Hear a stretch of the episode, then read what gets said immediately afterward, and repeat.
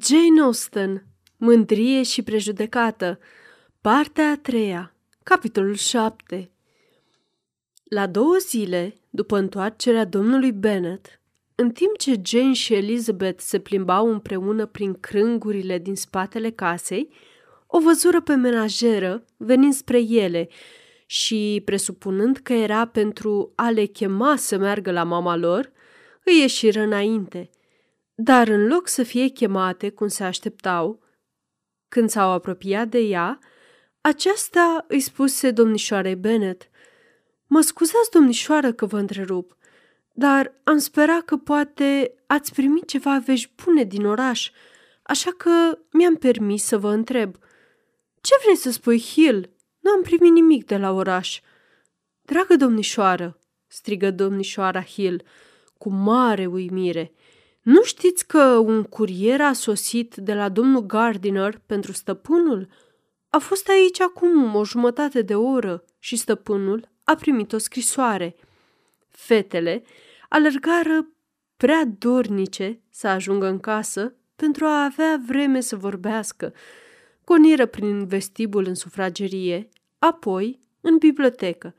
Tatăl lor nu era însă nici acolo și erau gata să-l caute sus la mama lor când se întâlniră cu majordomul care spuse Dacă îl căutați pe stăpânul, domnișoară, el tocmai se îndreaptă către pajiște. Având acest indiciu, străbătură din nou holul și alergară peste peluză după tatăl lor, care se îndrepta spre o pădurice laterală aleii. Jane care nu era nici atât de ușoară, nici atât de obișnuită să alege ca Elizabeth, rămase în urmă, în timp ce sora ei gâfâind, îl ajunse din urmă și strigă cu nerăbdare. Oh, papa, ce vești? Ce vești ai primit de la unchiul?" Da, am primit o scrisoare de la dânsul printr-un curier. Ei bine, ce vești a adus? Bune sau rele?" La ce bine te poți aștepta?"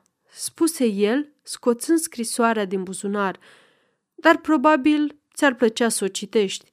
Elizabeth i luă cu nerăbdare din mână. Ajunse și Jane.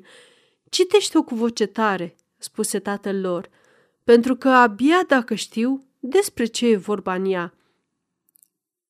Grace Church Street, luni, 2 august. Dragul meu cumnat, pot în sfârșit să-ți trimit câteva știri despre nepoata mea, care, în general, cred că îți vor aduce mulțumire. Curând, după sâmbăta în care ai plecat, am fost norocos să aflu în ce parte a Londrei se află ei. Ă, detaliile le păstrez până ne vom vedea. E destul să știi că au fost văzuți. I-am văzut pe amândoi. Așa este, cum am sperat mereu, strigă Jane. S-au căsătorit. Elizabeth continuă să citească. I-am văzut pe amândoi. Nu sunt căsătoriți. Nici nu am putut afla dacă ar avea intenția asta. Dar dacă dorești să-ți îndeplinești promisiunile pe care am îndrăznit să le facă numele tău, sper că nu va trece mult și se vor căsători. Tot ce ți se cere este să-i asiguri fiicei tale, printr-o foaie dotală, partea care îi revine în mod echitabil din cele cinci mii de lire ale fetelor la decesul tău și al surorii mele și, în plus, să-ți iei angajamentul de a-i da, pe durata vieții tale, o sută de lire pe an. Acestea sunt condițiile care, luând în considerație totul, nu am ezitat să le accept în numele tău, pe cât am considerat că am dreptul să o fac. Voi trimite această scrisoare prin curier pentru a nu pierde timp până a avea răspunsul tău. Îți vei da cu ușurință seama din aceste amănunte că situația domnului Wickham nu este atât de disperată cum s-a crezut în general. În această privință, lumea s-a înșelat și sunt bucuros să spun că vor mai rămâne ceva bani chiar după achitarea datoriilor sale, care să-i revină nepoatei mele pe lângă dota sa – dacă, așa după cum cred că va fi cazul, îmi vei da dreptul de a acționa numele tău în această problemă, voi da imediat indicațiile lui Hagestone pentru a redacta foaia dotală stabilită. Nu va fi absolut deloc nevoie să vin în oraș. De aceea stai liniștit la Longbourn și contează pe grija și stăruința mea. Trimite răspunsul tău cât mai curând posibil și ai grijă să scrii clar. Am considerat că cel mai bun lucru ar fi ca nepoata mea să se căsătorească aici, lucru cu care sper că vei fi de acord. Îți voi scrie de îndată ce se va mai hotărâ. Ea vine pe la noi azi. Al dumitare, etc. Edward Gardiner. Să fie posibil, strigă Elizabeth când termină de citit. E cu putință ca el să vrea să se însoare cu ea? Wickham nu e așadar atât de rău pe cât l-am crezut noi, spuse sora sa. Tată, dragă, te felicit. Ai răspuns la scrisoare? întrebă Elizabeth. Nu, dar trebuie să o fac cât mai curând. Ea îl rugă insistent să nu mai piardă timp până să-i scrie. O, tată drag, strigă ea, întoarce-te și scrie imediat. Dă-ți seama cât e de importantă fiecare clipă într-o astfel de situație. Lasă-mă pe mine să scriu în locul dumitale, spuse Jane, dacă te deranjează să scrii tu însuți. Îmi displace foarte mult, dar trebuie să o fac. Și spunând acestea, se întoarse cu ele, îndreptându-se către casă. Și pot să întreb, zise Elizabeth, dacă condițiile trebuie acceptate? Acceptate. Mă simt chiar rușinat că cere atât de puțin. Trebuie să se căsătorească și știi ce om este el. Da, da, trebuie să se căsătorească. Nu e nimic altceva de făcut. Dar sunt două lucruri pe care aș vrea foarte mult să le aflu. Unul, câți bani a pus unchiul pentru acest lucru, iar celălalt, cum am să-i pot da înapoi vreodată? Bani? Unchiul meu? strigă Jane. Ce vrei să spui, domnule? Vreau să spun că niciun bărbat, cu mintea întreagă, nu s-ar fi însurat cu Lidia pentru un interes atât de mic de 100 de lire pe an, pe durata vieții mele și 50 după moartea mea. Asta e adevărat, spuse Elizabeth, deși nu m-am gândit înainte. Să-și achite datoriile și să-i mai rămână încă ceva. O, trebuie să fie unchiul la mijloc. Atât de bun, de generos. Mi-e teamă că s-a nenorocit pe sine. Toate astea nu se puteau stabili cu o mică sumă de bani. Nu, răspunse tatăl. Wickham e un prost dacă se însoară cu ea cu un ban mai puțin decât 10.000 de lire. Aș regreta să-mi fac o părere atât de proastă despre el, chiar de la începutul relațiilor noastre. 10.000 de lire? Doamne ferește!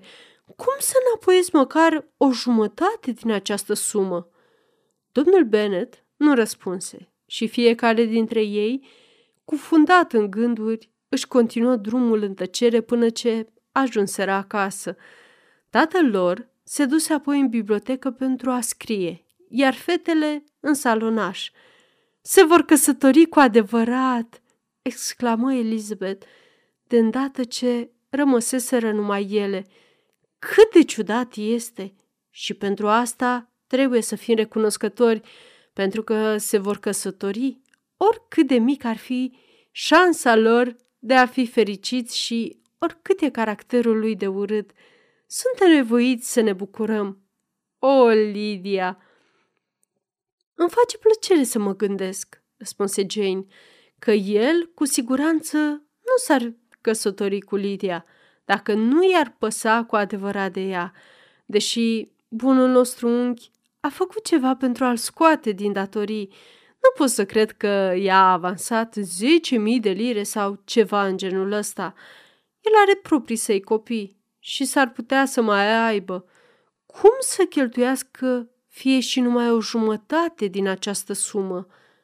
Dacă vom putea vreodată să aflăm care au fost datoriile lui Wickham, spuse Elizabeth, și ce sumă s-a depus din partea surorii noastre pe numele lui, vom ști cât a făcut domnul Gardiner pentru ei, pentru că Wickham nu are niciun ban al lui.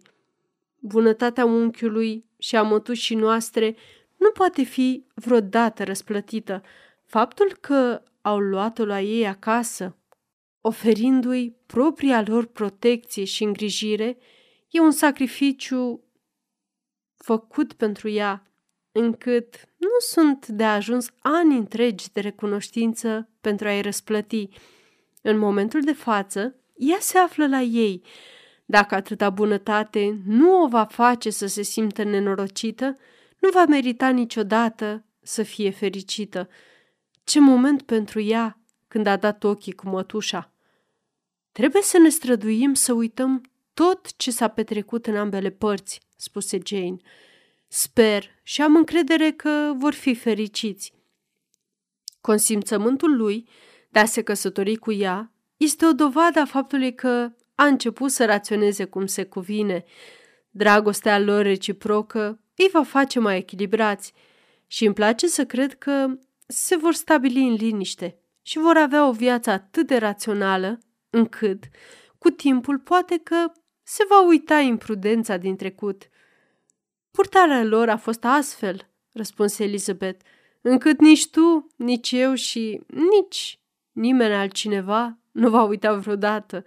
Nu are sens să vorbim despre asta. Gândirea apoi că mama lor, după toate probabilitățile, nu aflase nimic despre ceea ce se întâmplase. Așadar, se duseră în bibliotecă și îl întrebară pe tatăl lor dacă nu dorea să fie și ea anunțată. Domnul Ben scria și, fără să-și ridice capul, răspunse repăsător. Cum vreți voi? Pot să iau scrisoarea unchiului să-i o citesc? Luați ce vreți și plecați. Elizabeth luă scrisoarea de pe masa de scris și urcară împreună scările. Mary și Kitty erau amândouă cu doamna Bennet. Urma să se facă o singură încunoștințare pentru toate. După ce le pregăti cu blândețe, cum că urmează vești bune, scrisoarea fu citită cu voce tare. Doamna Bennet cu greu se putea stăpâni. De îndată ce Jane citi despre speranțele domnului Gardiner, că Lydia se va căsători curând, bucuria ei izbucni nedomolită și fiecare frază care urmă îi mări exuberanța. Era acum atât de agitată de încântare pe cât fusese înainte din cauza temerii și a indignării. Îi ajungea faptul că știa că fata lor se va căsători. Nu se simțea tulburată nici de teama pentru fericirea ei, nici umilită de vreo amintire a purtării sale greșite. Draga mea, draga Lidia!" exclamă ea. Este minunat, într-adevăr. Se va căsători. O voi revedea. Se va mărita la 16 ani. Bunul și amabilul meu frate, știam cum va fi. Știam că va descurca toate lucrurile. Cât îmi doresc să o văd și să-l văd și pe dragul de Wickham. Dar hainele, hainele de nuntă, îi voi scrie imediat cumnatei mele Gardiner despre asta. Lizzie, draga mea, fugi la tatăl tău și întreabă-l cât îi va da. Stai, stai, voi merge chiar eu. Sună clopoțelul Kitty să vină Hill. Mă voi îmbrăca într-o clipă. Draga mea, draga Lidia, cât de bucuroase vom fi când ne vom revedea. Fica cea mai mare încercă să tempereze entuziasmul acestui acces – conducându-i gândurile către obligațiile pe care purtarea domnului Gardiner le crease pentru toți. Întrucât trebuie să datorăm acest final fericit, adăugă ea, într-o mare măsură bunătății lui, suntem convinse că a garantat că îl va ajuta pe domnul Wickham cu bani. Ei bine, strigă mama, totul este foarte corect. Cine ar fi făcut asta dacă nu propriul ei unchi? dacă nu ar fi avut propria lui familie. Știi că eu și copiii mei ar fi trebuit să avem toată averea sa și pentru prima oară când primim ceva de la el, exceptând câteva cadouri. Ei bine, sunt atât de fericită. În scurt timp voi avea o fată măritată. Doamna Wickham, ce bine sună! și a împlinit doar 16 ani în iunie anul acesta. Dragă Jane, sunt atât de agitată încât sunt sigură că nu pot să scriu, așa că îți voi dicta și o să scrii tu pentru mine. Vom discuta după aceea cu tatăl tău despre bani, dar lucrurile trebuie puse la punct imediat. Apoi, continuă cu toate detaliile despre pânzeturi, muselin și batiste și aproape că ar fi dictat niște comenzi exagerate dacă Jane, deși cu oarecare greutate, nu ar fi convins-o să aștepte până tatăl ei va avea răgazul pentru a fi consultat. O zi de întârziere, remarcă ea, nu prea ar avea importanță, iar mama era prea fericită pentru a se mai încăpățâna ca de obicei. Alte planuri îi trecură acum prin minte. Voi merge la Meriton, spuse ea, de îndată ce mă voi îmbrăca și voi spune bunele vești surorii mele Philips și când mă voi întoarce, voi putea trece pe la doamna Lucas și doamna Long. Kitty, coboară și cheamă trăsura. Puțin aer mi-ar prinde chiar foarte bine, sunt sigură. Fetelor, aveți nevoie să rezolv ceva pentru voi la Meriton? Oh, iată că vine Hill. Dragă Hill, ai auzit veștile bune? Domnișoara Lidia se va căsători și vei primi o cupă de panci să te veselești la nunta ei. Doamna Hill își exprimă pe dată bucuria. Îi primiră felicitările, după care Elizabeth, plictisită de această nebunie, se refugie în camera ei, întrucât trebuia să se gândească în voie. Situația sărmanei Lidia era, în cel mai bun caz, destul de proastă, dar trebuie să fie recunoscătoare că nu era mai rea. Așa simțea ea și privind în viitor, nu se putea aștepta pe bună dreptate ca sora ei să aibă parte nici de fericire și nici de o situație socială bună. Privind și în trecut, la ce-i făcuse să se teamă numai cu două ore în urmă, înțelese toate avantajele pe care le câștigaseră.